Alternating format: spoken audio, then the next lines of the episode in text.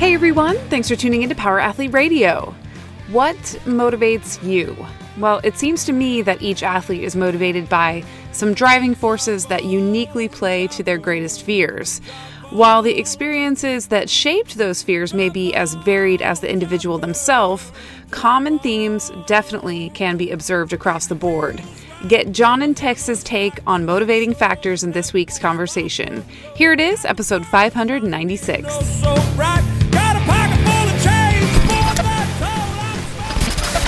Hey, welcome to another episode of Power Athlete Radio. I'm sitting here with Mr. Chris McQuilkin, aka Tex. And I had a few questions for you. We just got done doing a podcast on Hammer, and I wanted to discuss with you motivation. We're getting ready to do this Hammer 90, and I wanted to just kind of do a little bit of a deep dive into motivation. I feel like there's probably so many disgusting podcasts on motivation where people are just like, you just got to grind. You got to, sleep 0 hours. You got to grind so hard that your side hustle becomes your main hustle. Then you got to start another side hustle just to keep your main hustle from eating your side hustle because you're motivated. I mean, the Gary V's, you listen to The Rock. Everybody's got some take on motivation in this piece. How do you stay motivated? Very good question, John. I'm very active in my community, especially with athletics. So it's easy to stay motivated because I have the fountain of youth in front of me, and I jump into the sprinting. And when I demonstrate any movement, here's the kicker. They don't necessarily listen to the words that are coming out of my mouth. They mimic, to the best of their ability, what I'm executing. So I have to go full speed. And I've entered the age range in which it's Achilles tendon tear. Oh, you are in the danger zone. Danger zone. So if I were to slack in my training, then there's the risk of not only falling on my face in front of my athletes or two, like some serious rehab that I want no part of. Well, just to dissect this a little bit, we have a few themes here. One is people are never going to remember what you say. You're going to remember how you make them feel, which is another amazing motivational quote. And the other big one is the powerful motivator called shame. To pull that out. I've been saying this for years. Shame is by far your best friend and the greatest form of motivation. You going out and sprinting and doing change of direction and movement stuff with a bunch of kids in jeans who will openly shame you. Well, not to your face, just on social media and other weird TikTok ways. But the personal feeling that you have for being able to want to impress them, and more importantly, have them be like, wow, this guy's pretty switched on. Like there's an element of shame and pride and ego, which I think, we've been saying like ego's real dangerous. You got to have pride in who you are. And I think the fact that you come in and train every day and you're consistent in it is because if you don't, you're going to fuck yourself up because you're out there trying to impress a bunch of 14-year-olds. And this has happened. And the movement in which I pulled my groin, it was a horizontal row. So imagine a supine row. Sure.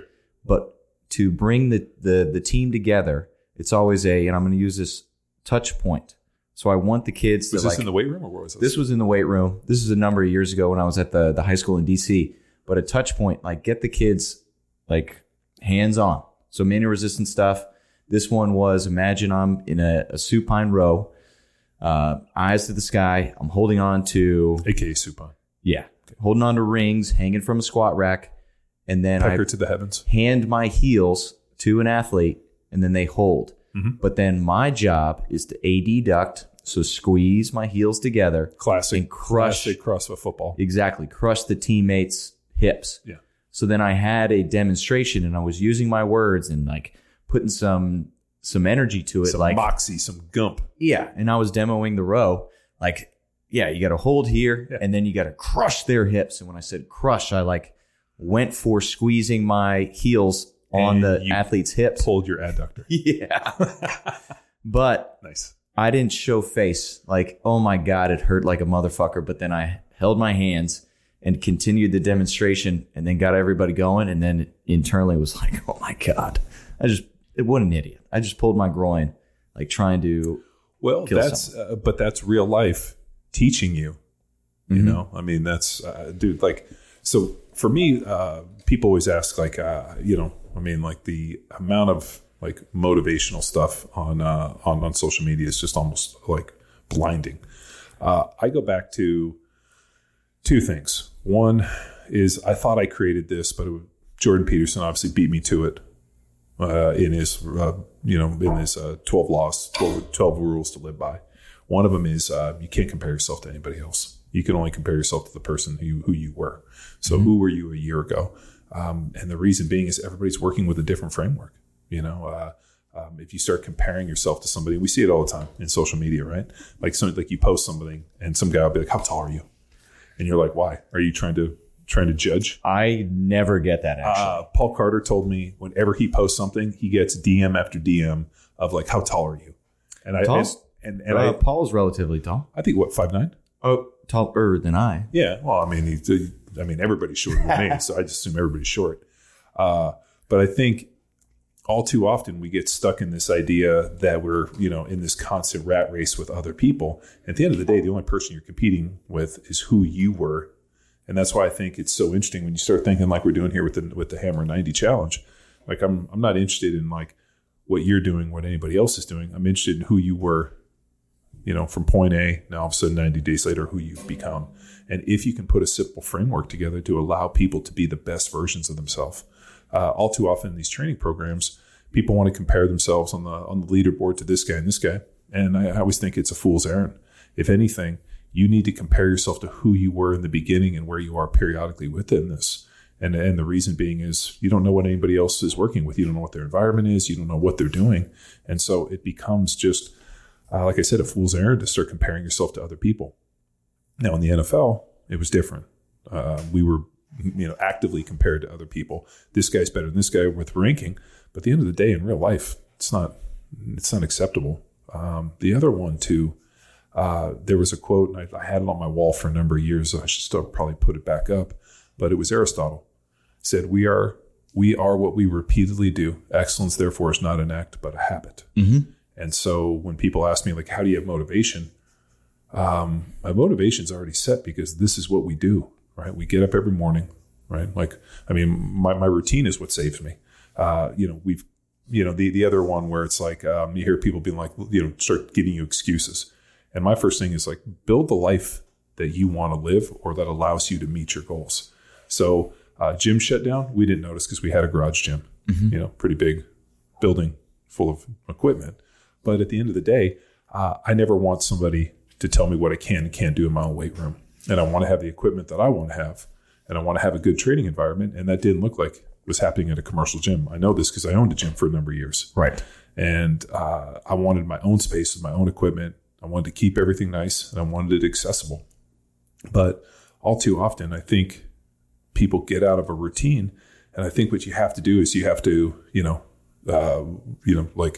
and what's wild too is the older I get, the more I realize that routine is what saves us. If this is just what you do, then that becomes a part of your life. I asked my brother about it because he went through an injury. He actually ruptured his quadriceps tendon, mm-hmm. and he goes to the gym every day and he still trains. All he did was he just pivoted his rehab into his training, and so now he goes to a place where he goes and does his rehab and they do his training. It's like it's the same thing. It's what I've always done. We've always trained. It's always been a part of it. I just go to a different place now until I get better and I'll go back to the other place.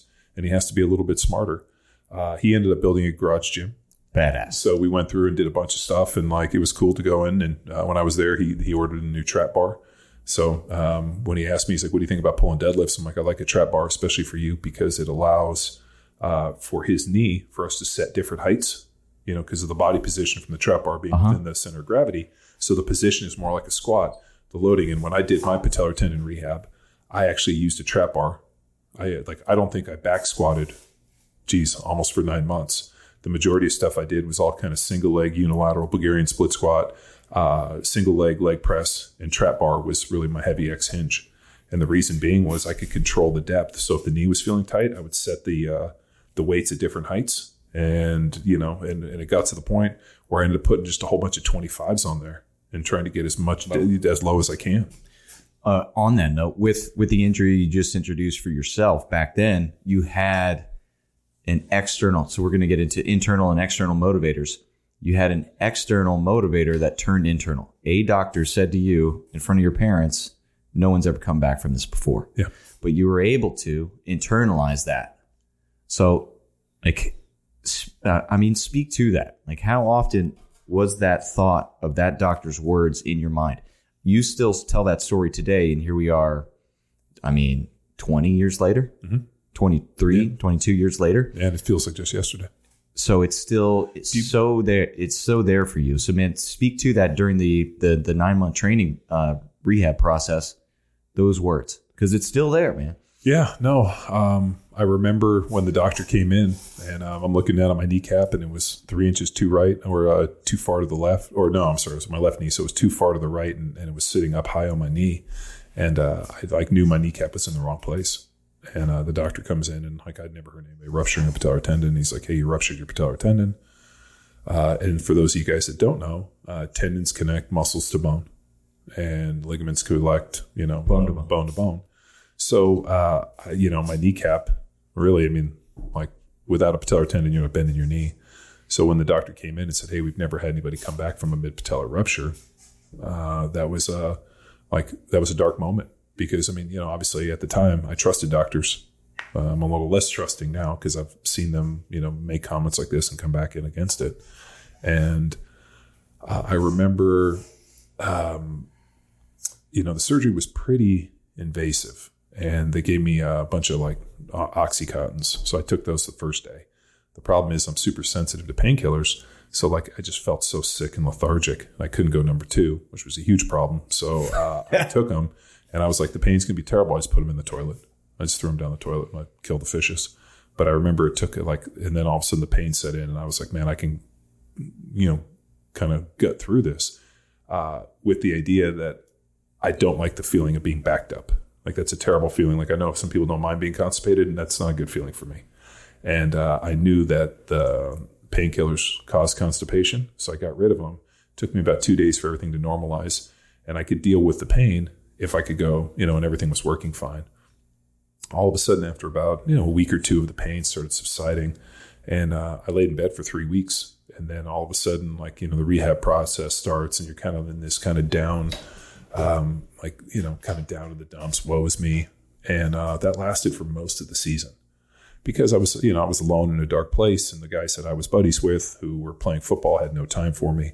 You know, they wanted me to come in after everybody had already gone to meetings. So I was kind of sequestered from the team and it was just a dark time. You know, rookie in the NFL, I'm from California, I'm living in Philly, I don't know anybody. I'm living downtown, it's dark, it's cold, and everybody looks like they're kicking ass and I'm hurt. And it was extremely depressing. And I read a lot.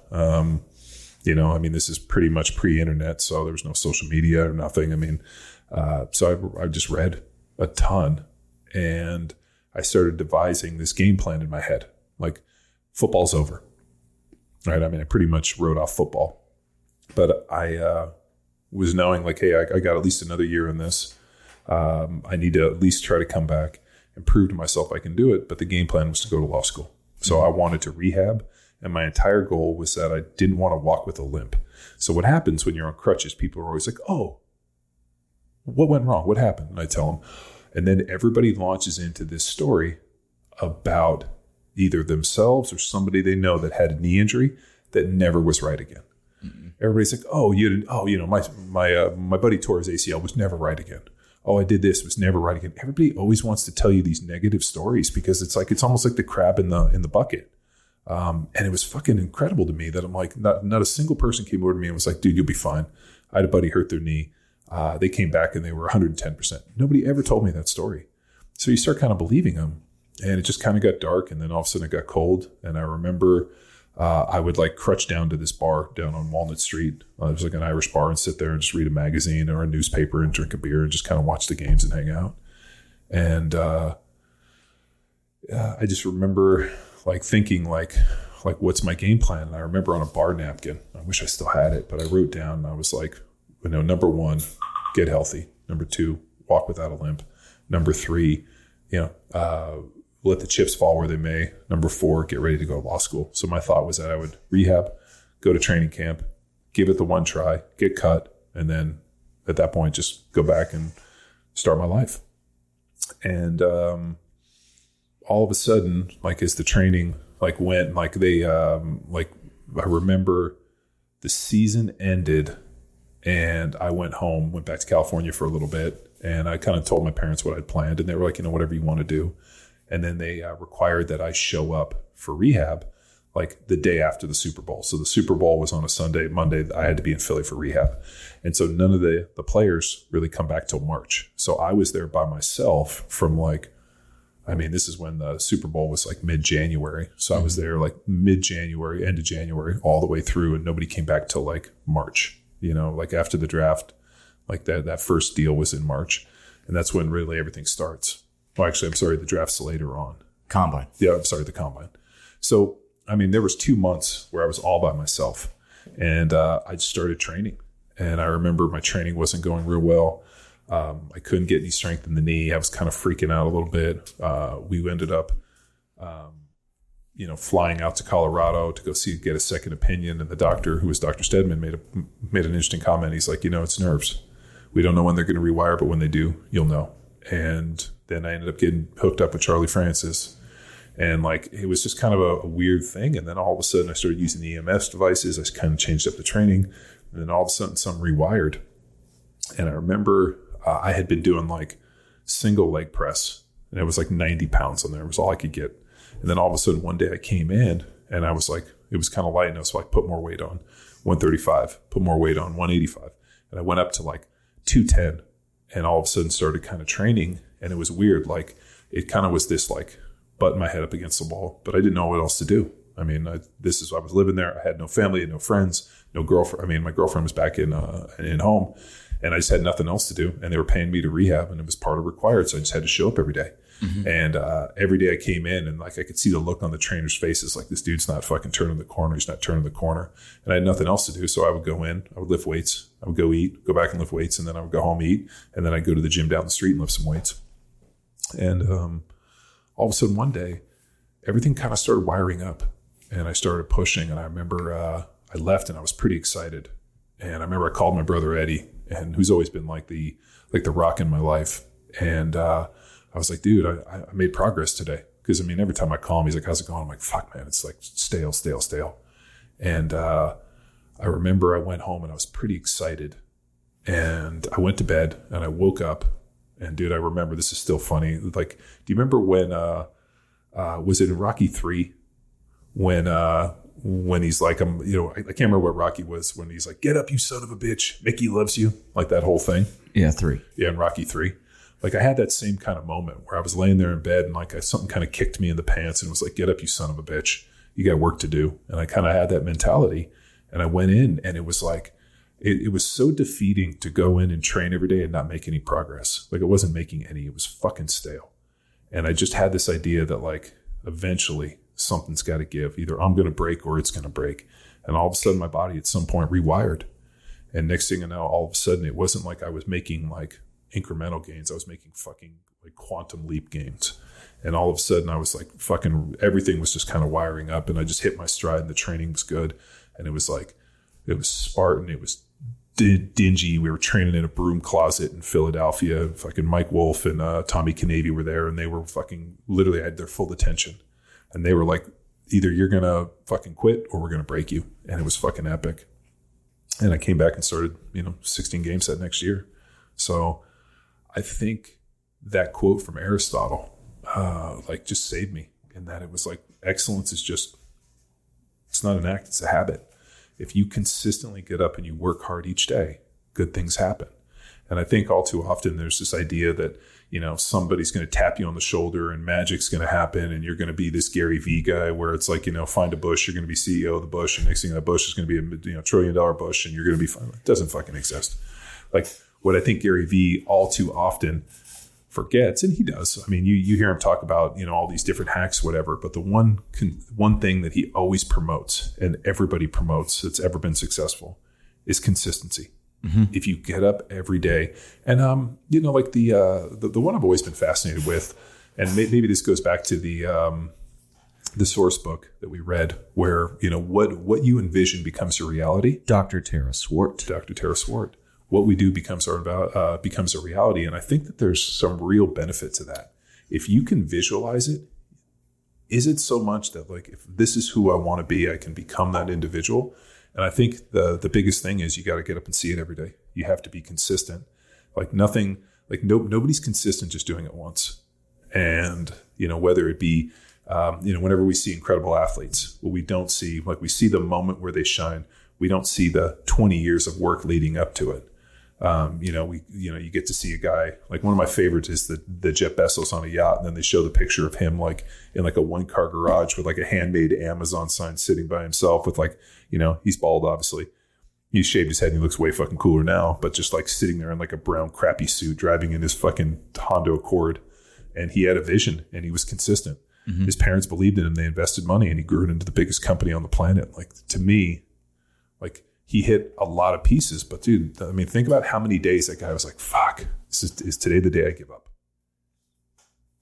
Yeah. So, well, on that, and then just to bring in like those external factors, I mean, that's where I feel people are constantly seeking. And that's why they go to the YouTube and type in motivation.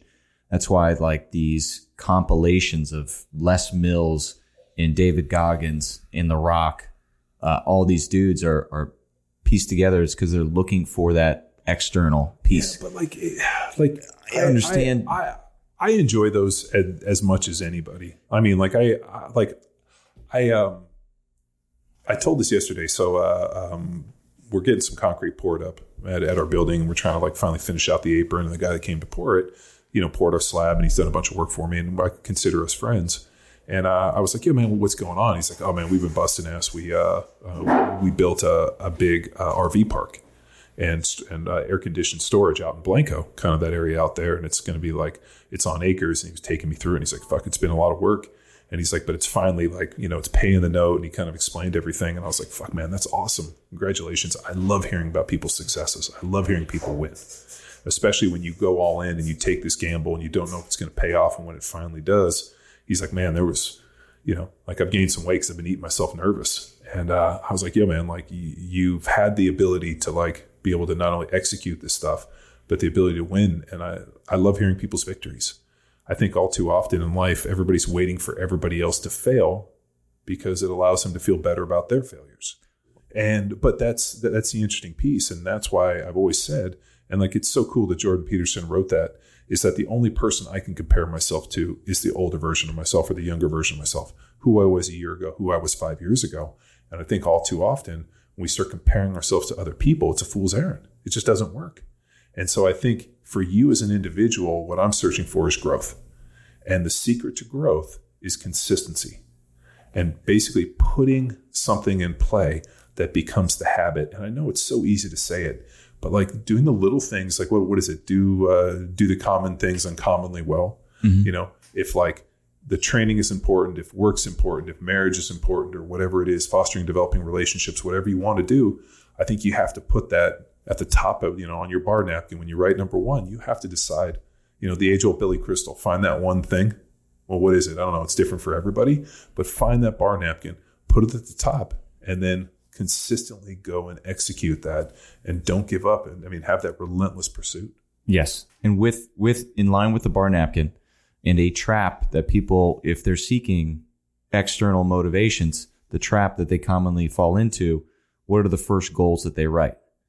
It's outcome goals. Mm-hmm. So it's, I want to lose 30 pounds.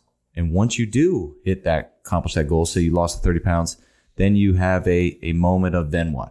And lost, and you have to continuing to seek this external, which could potentially fall into the trap of, well, comparing yourselves to other people rather than the internal and the process.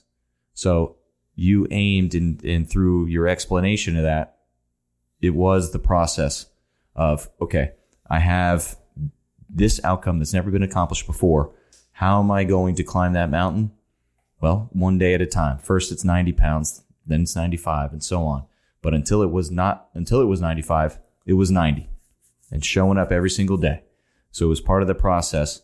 And then fortunately you had dudes like Navy that were on your side and you created, maybe it was empowered, maybe it was created, maybe it was through a life of with your brothers and your father and mother, awesome mom, an identity was built, and those coaches were able to feed into that identity and help really internalize it. So then it was, you became the process. You became John Wellborn, not John Wellborn, the football player. You became John Wellborn. And so you put your stamp on all of your actions, whether it was rehab, whether it was showing up in every single play in OTAs. That's a whole other awesome story that we can get into or not, but it was assigning your name to everything that then became just who you are, all the actions. And now you still live that to this day as a retired now CEO and founder of Power Athlete and father. You still show up and bang weights every day. You don't have to, but you do. Well, yeah. Do you know why? Do you know how weird it feels if I don't train? And like, and what's wild is even if I miss in the morning, I'll go up there and I still try to do something in the afternoon, because it's really been the foundation. Like, and I know this is so strange, but when I was a skinny, 13, 14-year-old, even younger than that, I've told you the story about why I wanted to lift weights, didn't I? With Lyle Alzado, did I tell you that one? When we were at the beach, and we were junior lifeguards, and we saw literally it looked like a riot. And then we went over because we thought that there was a fight or something. And we see this dude walking down the boardwalk, and this dude walks by, and he's wearing a gold chain. He's got a string tank top and kind of short, bike shorts on. The dude was massively, massively fucking jacked, tan, fucking huge chest. And I remember thinking holy shit, I want to lift weights. Mm-hmm. And that guy was Lyle Alzado. Dude who, if you guys want to Google him, played for the Raiders, was just lived in our town, and he was just strolling on the beach, walking on the boardwalk on a Tuesday at 10 in the morning. And, physically enough to inspire, a kid to want to lift weights. And then I ended up meeting him years later. He was a total fucking asshole, but, good football player. Just one of the quintessential Oakland Raider guys, but, man, just an impressive dude. Yeah. And, but that's something that's always, if you go look at Henry Rollins, any of his stuff, and, every CrossFit gym we worked into had the, 200 pounds is 200 pounds.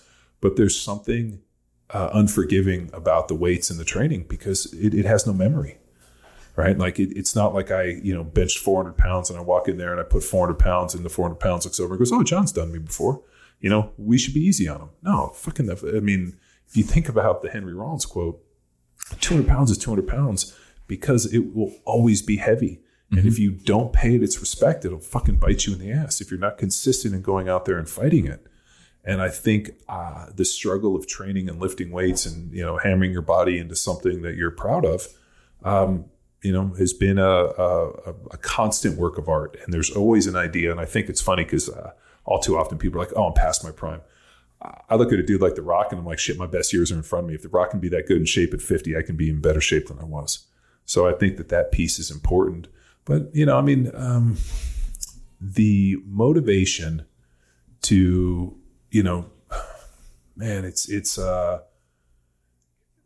Seneca made an interesting quote. As you guys know, I'm even though it's become very fashionable to quote Stoics these days. This was what this was my major in college, right? But he did make an interesting point about how each day is its own life. So when you wake up each day, imagine that you're not living an entire life, but imagine each day from sunrise to sunset is one lifetime, and you have the opportunity to live thousands of lifetimes. Mm-hmm. If you're judged on each day as a life, how would you live each life? How do you want to be remembered? And, the idea of, greatness echoes through eternity. So the bigger rock that you splash, look at all these incredible thinkers, look at these people that have been so pivotal in this world that will be remembered for thousands of years. And what's even more interesting now with the advent of technology and podcasts and, digital and all this, think about how many incredible thinkers, right?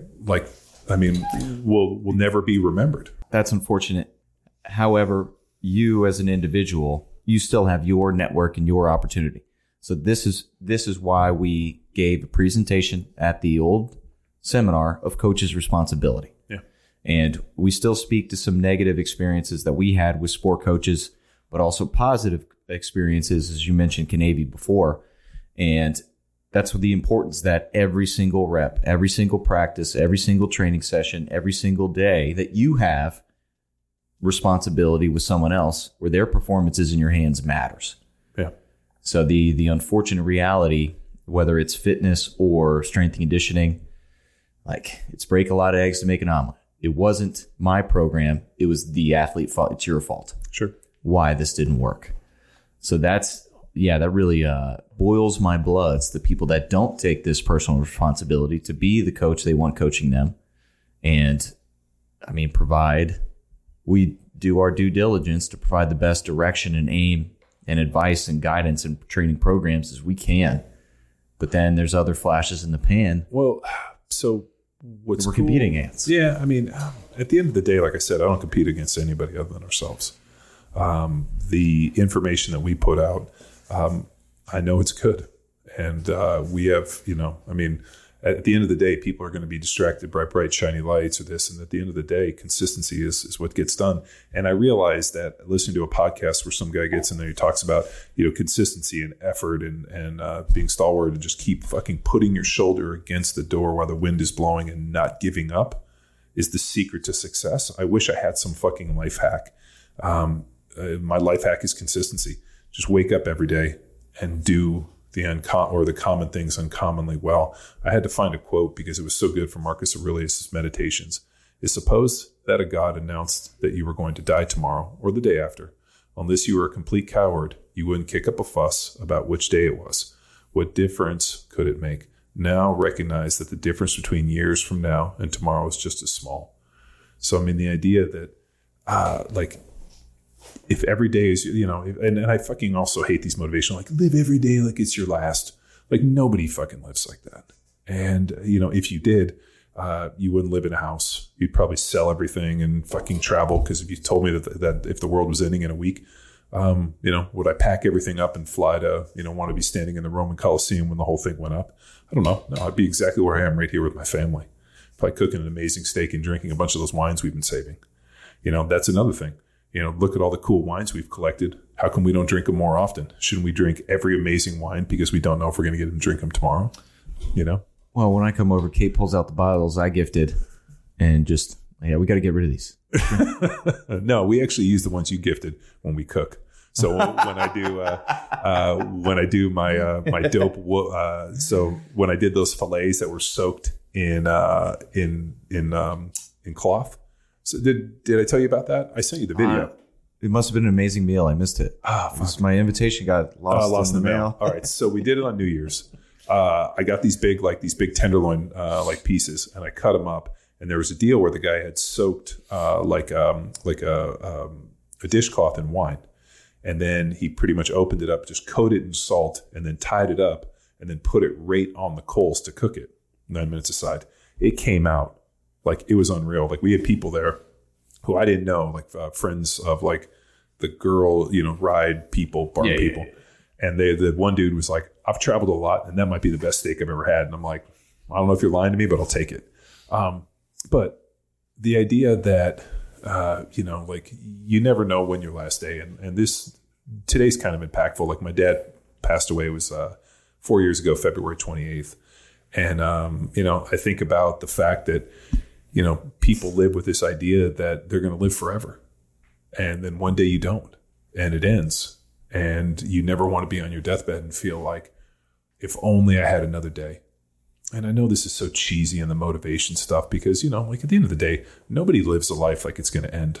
You know, we don't. I mean, it's just human nature. If we did, we would probably wake up every morning and say the things we always wanted to say, live the life, you know, like it just, and then we would realize too, that a lot of the stuff that we chase is meaningless bullshit. Like on my dad's final day, it's not as if he's like, man, I wish I had a bigger Rolex. Like he didn't talk about his suits or the fact that this, I mean, all he wanted to do was talk about all the fun times we had as a family. And the, you know, all the years we went skiing in Mammoth and did this and all the things that he saw that he wanted us to do with him. And so I think all too often, the things that we think matter at the most important moments aren't the ones that matter. And I think the relationships and the times you have and the meals and the fun and the laughing and the trips, like those are the things we remember. Like we're getting ready to go out and do a bitchin' road trip where we're going to the Arnold. I always get them confused. But we're going to Columbus. We're going to get a chance to chop it up with Louis Simmons. We're going to see Jim Wendler. We're going to do some podcasts. We're going to get to go see a really, interesting part of the world, and a really interesting time, because I always find the bodybuilding culture so fascinating. So I'm excited to go. And we also will be presenting on athleticism. That's true. We are. Arnold Education. Yep. Which I think is fun, because we get a whole bunch of access to a bunch of people that have probably never heard of Power Athlete and maybe never heard of Power Athlete Radio. But at the end of the day, what motivates me to continue to do what I'm doing? I think it's because there's so many people out there that are doing a shitty job. And I don't say that because we're casting stones, but I think there's just a lot of bullshit out there. It's the reason that, one of the fundamental aspects of this podcast and Power Athlete's always been about battle the bullshit. And I'm sure there's somebody out there who can fucking cast a stone at us. But at the end of the day, being able to provide good information to people and make it easily accessible and digestible and lead them on this journey so that they can become better versions of themselves, I think is at the end. I don't think we can ask ourselves to do any more. No. And still aiming to figure it out. And that's why I continue to coach. I mentioned the community earlier, and I was explaining movement and coaching, basically the breakdown of coaching that we assign in the trainer's course that we got: define movement, model movement, shape movement, and reinforce. And defining, imagine in the world of sport, if I'm defining it, this is our scheme, or this is our formation. And then we provide the model, and I can draw it up, X's and O's, like the old school whiteboard football or chalkboard, right on. And then we provide our movement, our athletes, the opportunity to move, shape. They go run the play based off what we talk about. And then we got to run it again. And I provide some coaching direction. We're trying to shape it in so it's picture perfect, as if it was, taken from another professional athlete's film, or, perfectly drawn lines on the chalkboard. And if it's good, reinforce it. Awesome. We can move on. If it's not, we're staying with it and shaping. And then I was explaining this, but then had the epiphany later on following the conversation last night, that this also carries over to leadership, to being a good teammate. So we as coaches and leaders, or seniors and captains, need to define exactly what a good teammate is. What are my expectations of the freshmen? I can't assume. And that's the other thing. These older kids assume that these kids, freshmen, will just fall in line. This is the culture. No, they need mentorship, from a coach as much as they do a senior captain. In your mind, when does intrinsic motivation come over? Because I this is an interesting piece for the kids that you're working with. Yeah. Like you said, mentors, you have this extrinsic, external forces, mentoring these kids. At which point do you see that switch from when the coach and the players believe in me to I believe in me? Right on. So with the youth, the boys anyway, it's when playing grab ass. And so I'm going to play this sport because my friends play this sport. Mm-hmm. And practice is playtime. Starts to switch gears and realize that I'm progressing. I'm actually pretty good. So when you transition from grab ass to good, that's when the intrinsic motivation. And skill work, I'm going to reference lacrosse, but it works for anything. The more I pass and throw, or if I'm a wide receiver, run routes. Lacrosse is simple: catch and throw. So I got to catch and throw and read the defense and be where I got to be and tell my teammates. So it's a complicated sport, as all are. But then I have the ability to, and we go through our Power Athlete, what we represent competency in. I stop thinking about where my hands are on my stick, and I start thinking about where my teammate is up the field. So I start to get good at my sport. And it doesn't happen to everyone. There's goofy kids that are juniors and seniors and will go on and say, hey, 10 years ago I played high school lacrosse. Then there's kids that, 10 years ago I was the captain of my team. We went this far in the playoffs, and then it provided me the opportunity to go play college or get into a school that, would have me. So it is a switch. It is a moment. And as much as we wanted as coaches to accelerate, it's got to happen on their own. But the best we can do is provide them the opportunity. So I love warm-ups, as we all know, if we're listening to Power Athlete Radio for a long time. It's having the kids lead the count. Yeah. So saying, all right, freshman, you're 5 squats, 5 four-count push-ups on you. Ready, ready. And then they have to awkwardly scream 1, 2, 3, 1 and have their moment to lead. It's going to suck. They feel tension that all eyes are on them, but it's good for them long-term. And then the same with a demo. If we're demoing, you know, starfish or lateral step catch, anything, just pick a random kid, put them in the middle, and have them demo for the whole team. So then they feel the pressure of all eyes are on me and I have to execute. I have to listen to coach. And then they are the model of the movement. And then I shape them. They don't do it perfectly. I shape them in front of everyone to show like, hey, not everyone's perfect. And then reinforce like, hey, thank you for standing up. Let's get back to our drill. Sure. Or everybody go. Like, sure. So it's aiming to utilize this to put all eyes on them to realize it's not that bad. Or all have them speak. Or have them speak and realize like, this is not that bad. So it's aiming to accomplish that. I mean, we'll see if it carries over long term. If I don't know, but doing my damnedest for that reverberation. Well, I think so. This is the interesting thing about being a coach or a father.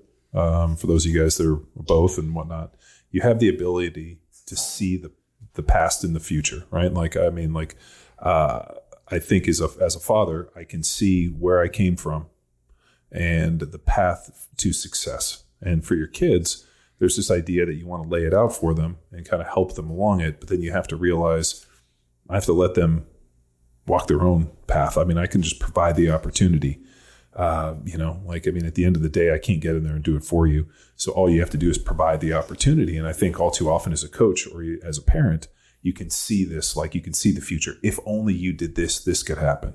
And I'm sure for you as a lacrosse coach, you know, having played it, you know, in a collegiate level and you've seen these kids progress, you have the ability to be like, hey, man, you've got some really good skills.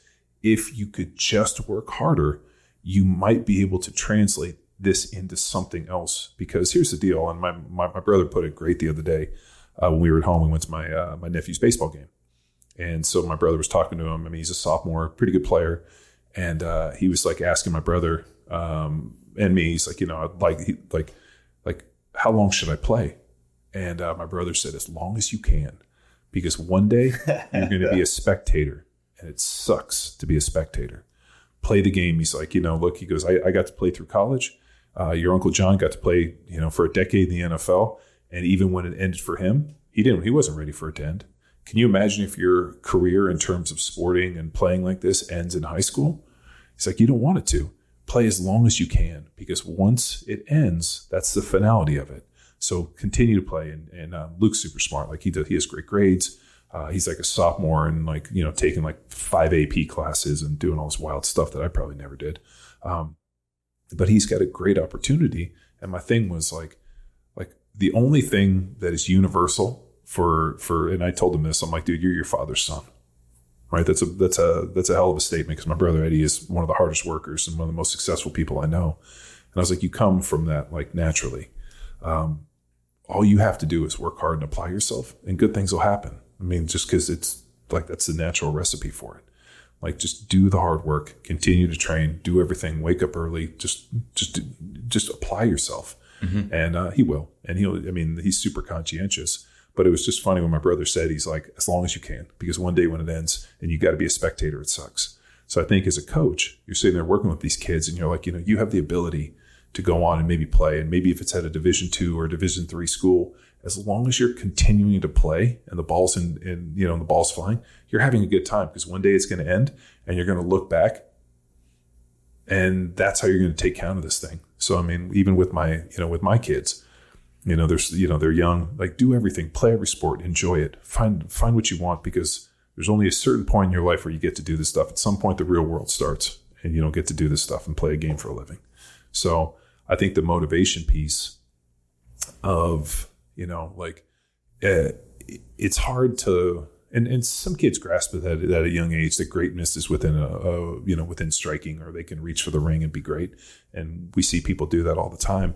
But I think, you know, that kind of blind dedication to continue to kind of move forward and without knowing how good you're going to be. I mean, when I started lifting weights, like I knew my brothers were pretty big. I didn't know how it would go. I got a scholarship to go to college. I showed up.